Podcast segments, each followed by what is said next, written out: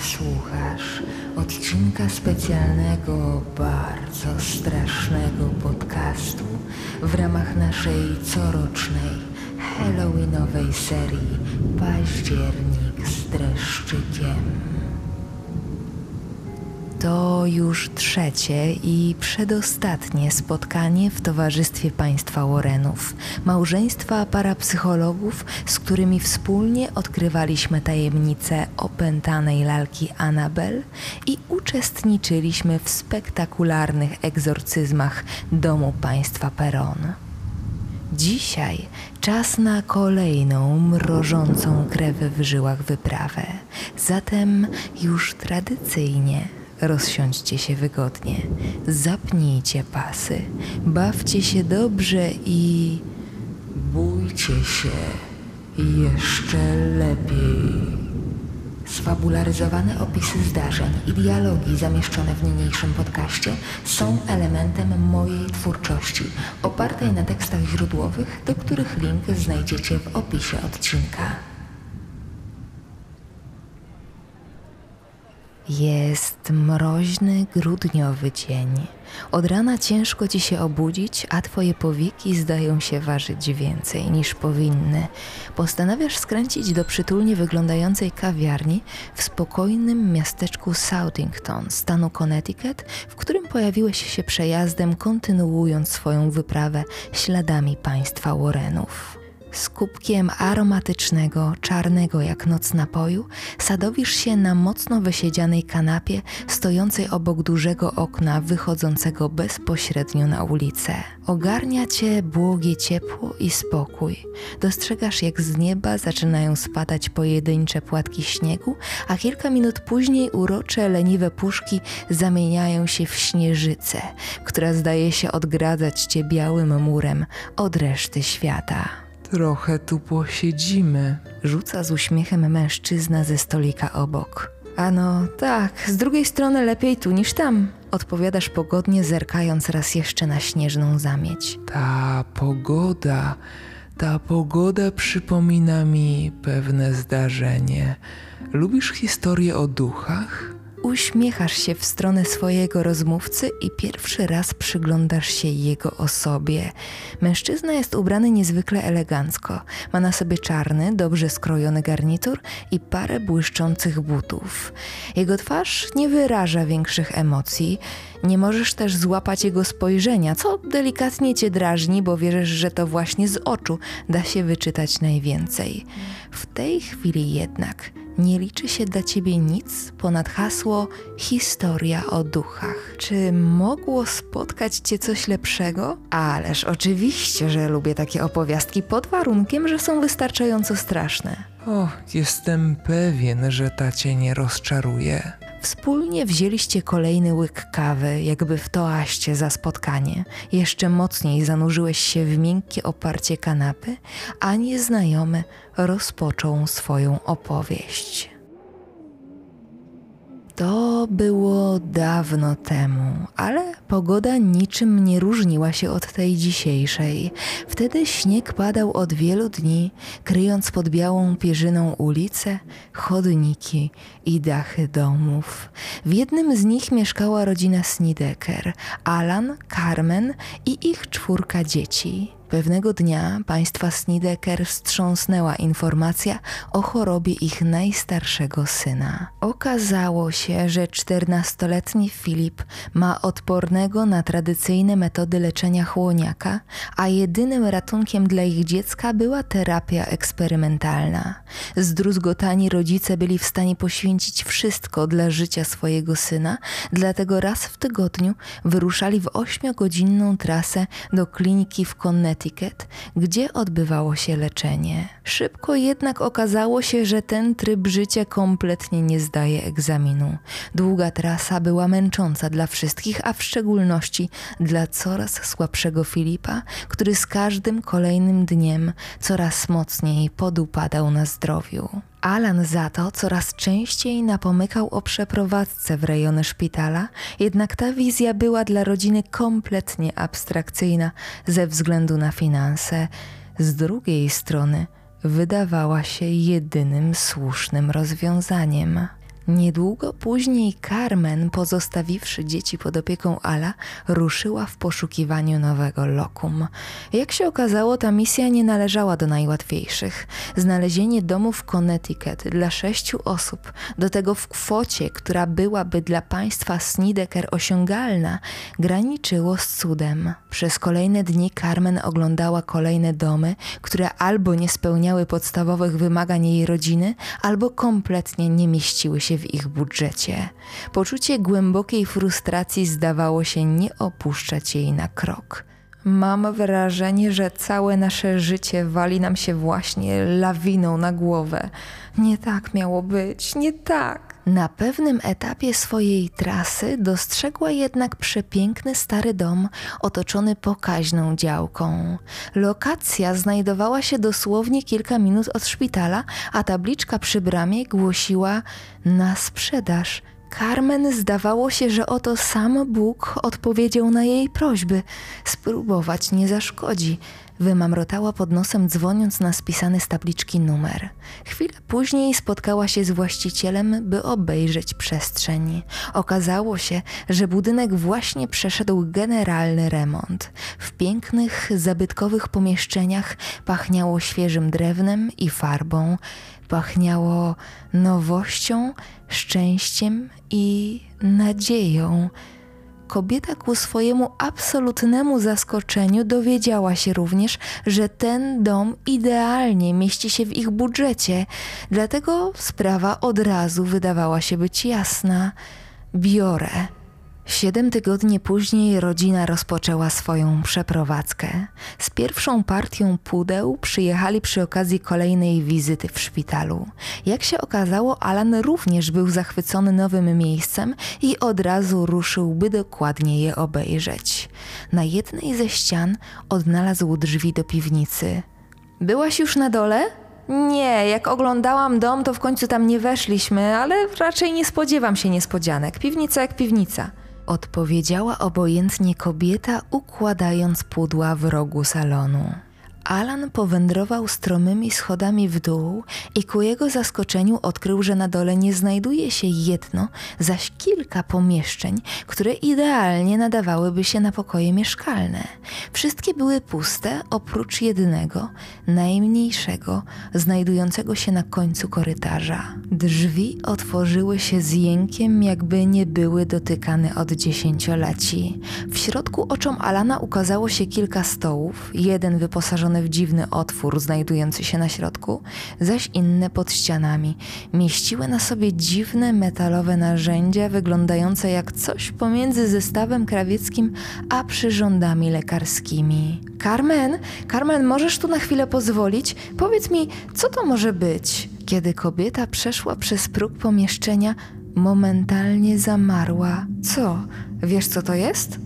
Alan kupiliśmy dom pogrzebowy. To są narzędzia, którymi przygotowuje się ciała do złożenia w trumnie. Widzisz ten stół? Dlaczego, dlaczego ja mam takiego pecha? Carmen czuła prawdziwą wściekłość. Przez chwilę nawet chciała wycofać się z przeprowadzki i w dalszym ciągu poświęcać czas na dojazdy do szpitala z samego Nowego Jorku. Alan jednak przekonał ją, że decyzja o przeprowadzce to najlepsze, co mogli zrobić. Kochani, co z tego? Co nam po tym, że to miejsce było domem pogrzebowym, jeśli teraz jest naszym domem, domem życia, radości, mam nadzieję, już niedługo zdrowia? To my nadajemy znaczenia miejscom i przedmiotom, nikt więcej. Poza tym, czego się boisz? Duchów? Przecież tu nikt nie umarł. Wszystko jest okej. Okay. Uporządkujemy to miejsce, może zostawimy sobie jeden stół, wyglądają na porządne, a dzieciakom nic się nie powie. To będzie nasza mała, mroczna tajemnica tajemnica. Taką również pozostała, a państwo Snideker zapomnieli o wcześniejszych niepokojach na tyle mocno, że w jednym z piwniczych pokoi urządzili sypialnię dla dwóch synów, Boba i wspomnianego już wcześniej Filipa, który od początku zdawał się widzieć w nowej przestrzeni coś więcej. Pewnego dnia Carmen przystąpiła do poprzeprowadzkowych porządków. Zaczęła myć podłogę mokrym mopem raz przy razie, nucąc pod nosem ulubioną piosenkę. W pewnej chwili zauważyła, jak woda zamienia się w ciemną, gęstą ciecz przypominającą krew. Z początku wydawało jej się, że drewno ciemnieje pod wpływem wilgoci, ale niemal czarna smuga podążała za mopem, którym Carmen wymachiwała w panice na wszystkie strony. Chwilę później podłoga na nowo była jasnym, świeżym drewnem, a wiadro mopa wypełniała pachnąca piana.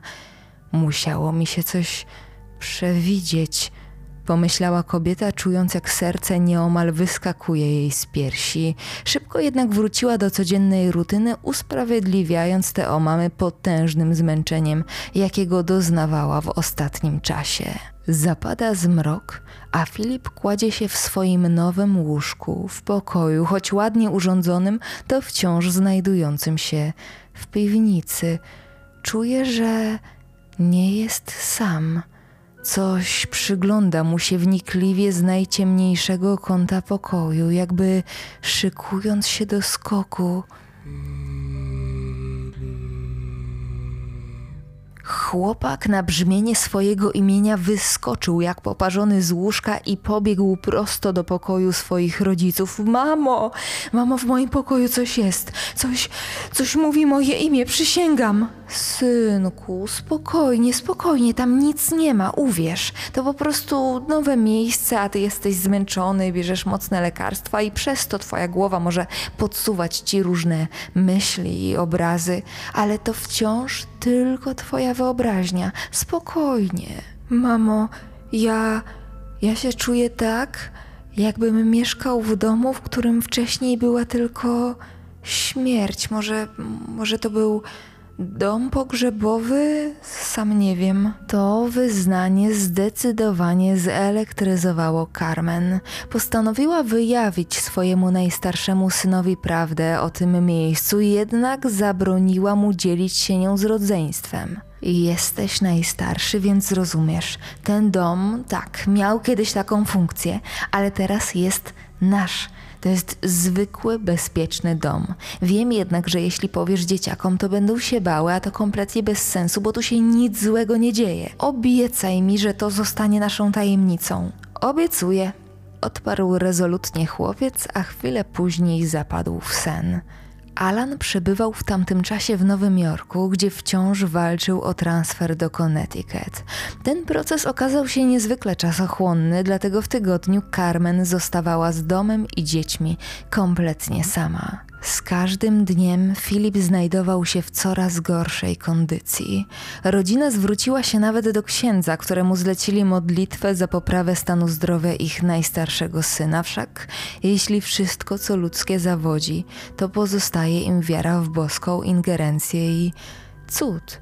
W końcu cuda się zdarzają, prawda? Pewnego dnia najmłodsza córka państwa Snideker bawiła się sama w swoim pokoju.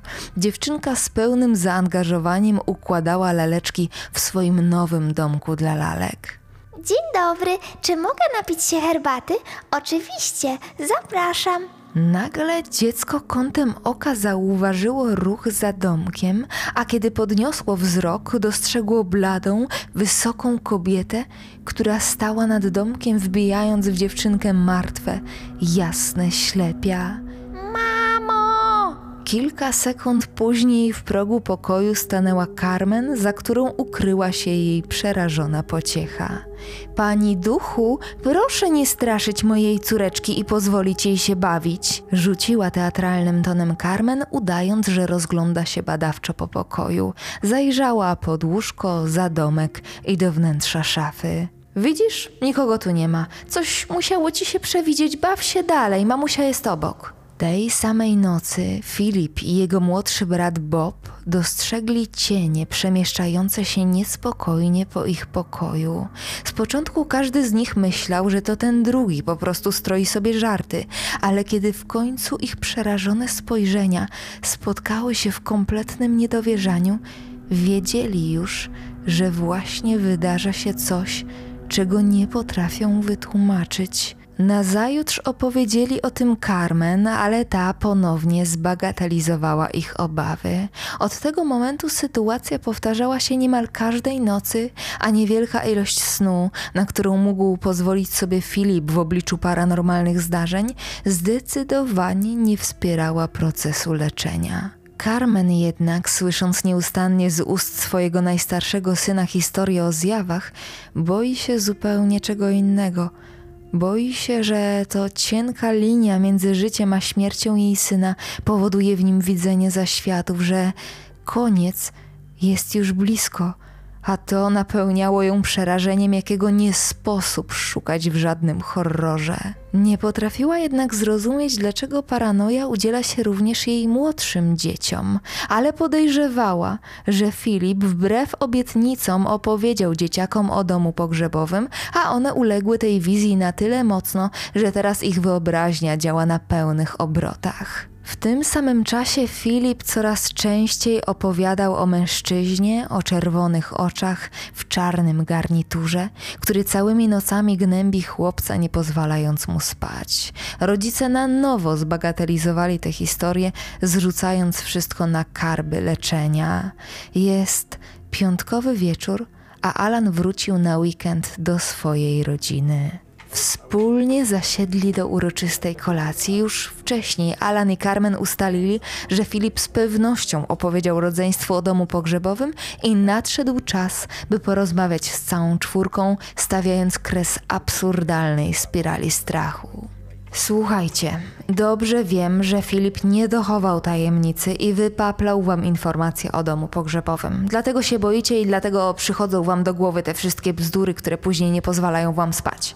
Filip mówił prawdę. Był tu kiedyś dom pogrzebowy, ale to o niczym nie świadczy. Teraz to nasz dom, jesteście tu bezpieczni i możecie spokojnie spać w swoich ciepłych łóżeczkach. Nic wam nie zagraża, przysięgam. Ale tato, ja i Bob widzieliśmy to samo, prawda Bob? Prawda, widzieliśmy takie wysokie czarne cienie i one cały czas stały przy naszych łóżkach. To naprawdę nam się nie wydaje, tato. Filip, mogę cię prosić na słówko? Alan zwrócił się do swojego najstarszego syna, kierując się z nim do drugiego pokoju pokoju. Słuchaj, Phil, jako najstarszy brat masz tu bardzo ważną misję do załatwienia.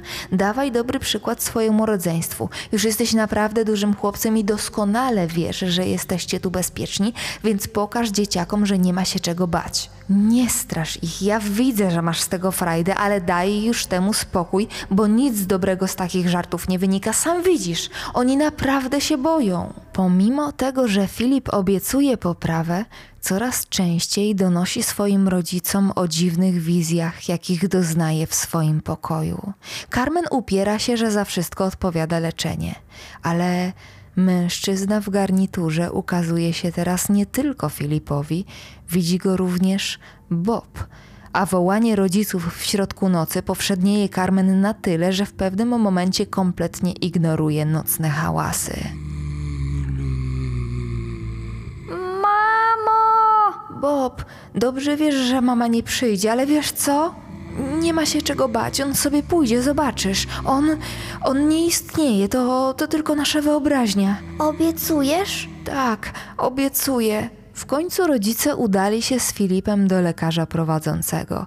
Chcieli ustalić, czy leki, które przyjmuje, nie powodują efektów ubocznych w postaci omamów, jednak otrzymali jednoznaczną informację, że substancje przyjmowane przez chłopca nie mają prawa skutkować takimi objawami. Dlatego to, co działo się z ich synem, wciąż pozostawało tajemnicą, którą para nieustannie zrzucała na karby zmęczenia chorobą. Rodzina, oprócz zajadłej walki z nowotworem, miała również inny, znacznie pospolitszy problem pieniądze, które skutecznie pożerały codzienne wydatki, drogie leczenie i długi. Pewnego dnia Al znalazł na kuchennym blacie kolejną kubkę kopert wyciągniętych rankiem z pocztowej skrzynki. Wśród ulotek znajdował się rachunek za prąd, który okazał się być dwukrotnością kwoty, jaką zwykle płacił za domową energię. Mężczyznę momentalnie napełnia wzbierająca fala irytacji. Doskonale znał powód, dla którego tak się stało. Gnojki palą w nocy światło przez te historyjki, które naopowiadał im Filip. Nic dziwnego, że teraz zapłacimy za prąd majątek, skoro światło w sypialniach świeci się prawie całą dobę. Tato, co ty robisz? Wrzasnął Bob, widząc jak ojciec z wściekłością dopada do nocnej lampki. Dbam o to, żebyśmy mieli co do gara włożyć. Uciął mężczyzna, wykręcając żarówkę. W ten sposób kolejnej nocy w całym domu panują niemal egipskie ciemności, rozświetlane przez jedną, jedyną lampeczkę ustawioną przez Carmen w korytarzu. Bob i Filip ponownie obudzili się w środku nocy, tym razem widząc migoczące światło w korytarzu, a obok niego postać swojej matki. Zaniepokojeni ruszyli za nią, ale szybko odkryli, że ich prawdziwa mama śpi w swojej sypialni. Filip miał już dość. W końcu po wielu nieprzespanych nocach postanowił skonfrontować się ze swoim strachem. Niepewne kroki skierował do tajemniczego pomieszczenia na końcu korytarza. Drzwi otworzyły się ze znajomym piskiem, a ciemność wciągnęła go na dobre w swoje wnętrzności. Od tego momentu chłopak zmienił się nie do poznania. Towarzyski jak dotąd nastolatek zaczął się izolować. Zdawał się nie być sobą. Był apatyczny, smutny, momentami agresywny. Emanował kompletnie obcą członkom rodziny energią, a to, co zaskoczyło Alana i Carmen najmocniej, to fakt, że Filip zaczął zdrowieć. Kolejne wyniki badań jasno wykazywały, że rak jest w remisji, co budziło w całej rodzinie niepohamowaną radość i nadzieję, że teraz wszystko się zmieni. Cieszyli się wszyscy oprócz samego zainteresowanego. Alienacja Filipa postępowała wprost proporcjonalnie do poprawy jego zdrowia. W końcu niemal zupełnie nie opuszczał swojego pokoju, a przez dziwne zachowanie brata Bobby był zmuszony wyprowadzić się na wyższe piętro. Zaraz po uzyskaniu pozytywnych wyników rodzice postanowili wyprawić chłopcu przyjęcie. Okazało się również, że rodzina Snidekerów będzie miała gościa. Do ich domu wprowadziła się na pewien czas Teresa, kuzynka z Nowego Jorku, której rodzice przechodzili właśnie przez batalię rozwodową. Cześć ciociu, cześć wujku. Witaj kochana, ale wyrosłaś! Ja wyrosłam? Spójrzcie lepiej na Filipa. Phil, rozbójniku, prawie cię nie poznałam. Rzuciła z entuzjazmem Teresa, jednak nieporuszony chłopiec odpowiedział jej jedynie groźnym spojrzeniem. Dziewczyna miała wrażenie, że właśnie stoi przed zupełnie obcą osobą, która jedynie przebrała się za jej młodszego kuzyna. Filipa znała dobrze, wychowywali się razem przez większość życia. Terry zachodziła w głowę, co musiało się stać, że ten energiczny, dziarski jak dotąd dzieciak zamienił się we własny cień. Smutną, apatyczną sylwetkę, która budziła w niej mieszaninę troski i szczerego niepokoju. W zasadzie to z całą rodziną działo się coś złego. Pomimo radosnej nowiny wyglądali na zdenerwowanych i zmęczonych. Wujek Alan wyraźnie był na ostatnich nogach, próbując pogodzić dwa etaty. Prawie stracił kontakt z dziećmi. Ciocia Carmen niby się uśmiechała, ale jej oczy opowiadały zupełnie inną historię. Dzieci, dzieci były smutne. Radosny chichot ustąpił miejsca szeptom, płaczom i nerwowym spojrzeniom. Coś tu nie gra. Teraz już każdej nocy w pokoju czternastolatka gościł mężczyzna w czarnym garniturze. Ciemna sylwetka pochylała się nad jego łóżkiem, świdrując przerażonego chłopca czerwonymi ślepiami.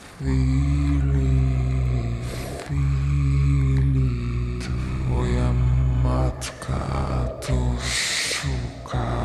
Zabierz Zabij sukę. Przestań, nie mów tak. Dobrze wiesz, że tak właśnie. Dobrze wiesz, że to prawda. Zabij, zabij Nie zrobię tego. Zrobi, zrobi. W innym wypadku stanie się coś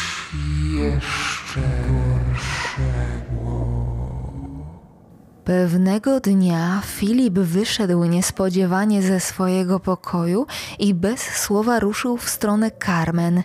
Jej początkowe zaskoczenie ustąpiło miejsca przerażeniu, gdy nagle nastolatek chwycił ją z całej siły za nadgarstki i zaczął szarpać. Teresa, widząc dziwne zachowanie chłopaka, ruszyła swojej ciotce na pomoc, a wtedy chłopak odwrócił się w jej stronę z krzywym uśmiechem i rzucił się na nią z pięściami. Uderzał na oślep, celując głównie w twarz. Filip, co ty wyprawiasz? Alan, widząc całą scenę, odrywa chłopca od przerażonej Teresy i próbuje ujarzmić jego zwierzęce zachowanie. Ten jednak nie daje za wygraną.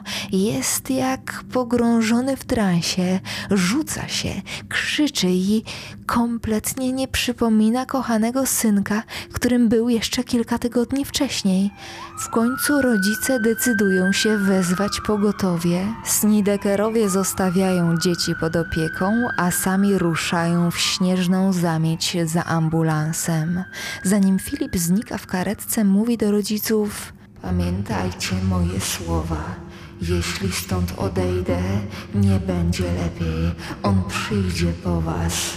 Ze względu na późną porę i pozostałą trójkę pociech, która czekała na nich w domu, ruszają w drogę powrotną. Alan musi pojawić się na drugi dzień w pracy, więc tylko wysadza Carmen pod domem, a sam rusza w trasę do Nowego Jorku. Jest zmęczony i poruszony całą sytuacją, ale gdzieś tam w głębi serca odczuwa ulgę, zostawiając to miejsce za sobą. Przez kolejne pięć dni ma zamiar utonąć w pracy, która skutecznie odciągnie jego myśli od tragicznych zdarzeń.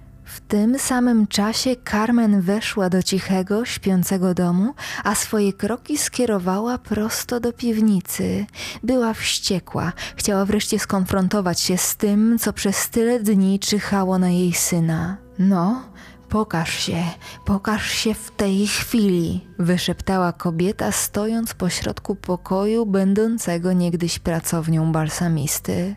Odpowiedziała jej cisza. Tak myślałam, stwierdziła z satysfakcją i wróciła na piętro do sypialni, a stamtąd skierowała swoje kroki do łazienki. W tej chwili nie marzyła o niczym innym jak o długim, gorącym prysznicu, który ukoi jej nerwy i pozwoli zasnąć. Kąpiel przerwało jej jednak dziwne uczucie przypominające dotyk Prysznicowa zasłona zaczęła przywierać do jej ciała, wędrując od nóg przez tułów aż do twarzy. Z każdą sekundą kurtyna oplatała ją coraz ciaśniej, odbierając oddech i możliwość ruchu. Jej przerażenie spotęgował krzyk dobiegający z pokoju na piętrze. Terry! Kiedy w końcu wyswobodziła się z uścisku zasłony prysznicowej, ruszyła biegiem w stronę pokoju dziewczyny. Kochanie, co się stało? Ciociu, nie uwierzysz. Widzisz, powiesiłam sobie na szyi ten różaniec. Możesz uznać, że to głupie, ale tak mi jakoś tutaj bezpiecznie i on, on przed chwilą, przed chwilą zaczął zaciskać się na mojej szyi. Wiem, jak to brzmi. Wiem, że mi nie uwierzysz. Ależ wierzę ci, skarbie. Wierzę w każde Twoje słowo, wyszeptała kobieta i nagle obie wybuchły niepohamowanym szlochem. Płacz przerywa im dźwięk dzwonka dobiegający z korytarza. Kiedy Carmen podnosi słuchawkę, słyszy wyłącznie histeryczny śmiech. Śmiech, który nie należy do żadnej znanej jej osoby. Kobieta z przerażeniem odkłada słuchawkę, jednak chwilę później telefon odzywa się znowu. Tym razem słyszy głos swojego męża. Carmen, nie uwierzysz, tu dzieje się coś naprawdę dziwnego. Mój samochód, mój samochód sam ruszył, kiedy byłem w biurze i roztrzaskał się na moich oczach o mur budynku. Cały przód w drobny mak, jakby ktoś naciskał na pedał gazu. Wierzę ci, Al. We wszystko ci wierzę. U nas, u nas wcale nie jest lepiej. Trzeba było wierzyć Filowi, a teraz, teraz, co teraz? Słuchaj, zadzwoń do księdza, niech przyjedzie i coś zaradzi, to nasze jedyne wyjście. Wizyta duchownego rozczarowała jednak państwa Snidekerów. Ksiądz po krótkiej rozmowie stwierdził, że dobrym rozwiązaniem będzie ducha po prostu zignorować. Ciemne moce chcą, żebyśmy się nimi interesowali, więc najprostszym rozwiązaniem jest po prostu nie zwracać na nie uwagi. Zobaczą państwo, z Bożą pomocą wszystko ustąpi. Carmen jest oburzona. W jaki sposób mają ignorować zjawiska, które zagrażają ich życiu? Mają udawać, że nie widzą, co się dzieje? Taka możliwość zdawała się jej absolutnie awykonalna. Kobieta postanowiła wziąć sprawę w swoje ręce i po wielu godzinach wertowania książek telefonicznych oraz różnorakich artykułów znalazła sprawozdanie z konferencji, na której gościło małżeństwo znanych parapsychologów państwa Eda i Lorraine Warrenów. Chwilę później w progu ich domostwa pojawia się znana już w świecie paranormalnych fascynatów para. Lorraine niemal od wejścia, wiedziona jakąś niewidzialną siłą, rusza wprost do piwnicy. Co za smutek, co za okropny, okropny smutek i, i coś jeszcze. O, coś przerażającego, jak wrota do innego wymiaru, do, do samego piekła. Muszę stąd wyjść prędko, wyprowadźcie mnie. Po wnikliwych rozmowach z członkami rodziny Warrenowie stwierdzili jednogłośnie, że jedynym rozwiązaniem jest pomoc licencjonowanego egzorcysty. Tu potrzeba naprawdę mocnego gracza, stwierdził Ed, rozglądając się nerwowo po przestrzeni salonu. Ale by ktoś taki się tu w ogóle zjawił, potrzeba dopełnić pewnych formalności. Trzeba szczegółowej dokumentacji, aby otrzymać kogoś, kto będzie w stanie stawić czoła najczarniejszym siłom. Kilka dni później w domu Snidekerów oprócz małżeństwa Warrenów pojawia się ich pracownik, który skrupulatnie nagrywa, filmuje i zapisuje każde nadprzyrodzone zjawisko. Ponadto za wyraźnym poleceniem Warrenów cała rodzina przenosi łóżka do salonu, aby strzec siebie nawzajem i nie dopuścić, by ktokolwiek pozostał sam na sam z niebezpiecznymi siłami. On tylko czeka, aż któreś z was odejdzie od reszty, również myślami. Wówczas stanie się jego nową ofiarą. Pewnej śnieżnej nocy cała rodzina Snidekerów w towarzystwie państwa Warrenów zasiadła przy kominku. Jest ciepło i miło, do tego stopnia, że rozmowy przybierają łagodniejszy ton. Nagle Radosną atmosferę przerywa Carmen, która niespodziewanie zaczyna wyginać się na fotelu w nienaturalny sposób. Jej gardło zaczyna puchnąć, a głowa okręca się o 180 stopni. Czułam się tak, jakbym była w studni, a dookoła mnie stały ciemne postaci, które tylko czekały, aż wreszcie skonam, wyznała po fakcie kobieta. Carmen wije się w opętańczych konwulsjach, a Warrenowie nakazują przynieść do salonu wszystkie święte wizerunki i rozpocząć modlitwę. Po ośmiu godzinach ciało kobiety opada bezwładnie na fotel, a duch zdaje się odpuścić. Przynajmniej na chwilę. Researcher Warrenów wysyła całą dokumentację i chwilę później Snidekerowie otrzymują informację, że do sprawy został przydzielony wykwalifikowany egzorcysta. Ojciec Richard dokładnie wysłuchał rodziny i rozpoczął modlitwę, zaczynając od owianej złą sławą pracowni balsamisty. Pozwólcie mi tu pomodlić się w samotności. Duchowny zamknął za sobą skrzypiące drzwi i poświęcił pomieszczenie. Gdy tylko krople wody święconej musnęły podłogę piwnicznej przestrzeni, powietrze stało się nieznośnie gęste, a temperatura spadła do punktu, w którym ojciec Richard widział swój oddech w formie wodnej pary. Wszechmogący królu nieba i ziemi, synu Boga żywego, zmiłuj się nad tym domem, strzeż jego domowników, niech twoje błogosławieństwo... Duchowny ruszył mocnym krokiem do kolejnych pomieszczeń, święcąc je i otaczając żarliwą modlitwą. To działanie nie pozostało obojętne mrocznym siłom. Wszystko, co znajdowało się w salonie, zaczęło trząść się z wielką mocą. Książki zaczęły spadać z półek, obrazy ze ścian, szafki przewracały się na ziemię z wielkim hukiem, jakby dom właśnie przechodził trzęsienie ziemi. W końcu zapadła cisza. Cisza, jakiej rodzina Snidekerów nie zaznała tu nigdy wcześniej. Powietrze stało się lżejsze, a wśród zgromadzonych zapanował błogi spokój. To już? Zapytała z nieukrywaną radością Carmen. Chyba, chyba tak, odparli Warrenowie. Jednak polecamy Państwu wystawić ten dom na sprzedaż, tak, na wszelki wypadek. Finalnie rodzina Snidekerów wystawiła nieruchomość na aukcję. Kilka miesięcy później Filip wyszedł ze szpitala psychiatrycznego, a jego nowotwór już nigdy nie wrócił. Ciekawe zakończenie, takie nad wyraz pogodne. Odpowiadasz lekko zawiedziony brakiem jakiegokolwiek mrożącego krewy w żyłach plot twistu. Nie daj się nabrać, miły druhu. Odpowiada twój towarzysz. Zło nigdy nie znika. Czasem tylko cichnie na chwilę, żeby zmylić swoją ofiarę. Odpowiada mężczyzna i pierwszy raz zwraca się bezpośrednio w twoją stronę. Jego oczy. Jego oczy są kompletnie czerwone, a krzywy uśmiech odsłania rzędy ostrych jak igły zębów. Zamawiasz coś jeszcze? Y, Słucham? Pytam, czy jeszcze coś zamawiasz? Nagle z obezwładniającego przerażenia wyrywa cię ciepły głos baristki, która trzyma w dłoniach pustą filiżankę po twojej kawie. Nawet nie pamiętasz, kiedy ją wypiłeś. Y, Zaraz zamykamy i jesteś ostatni, więc chciałam zapytać, czy jeszcze mogę ci w czymś pomóc? Y, Nie, nie, ja, ja tylko.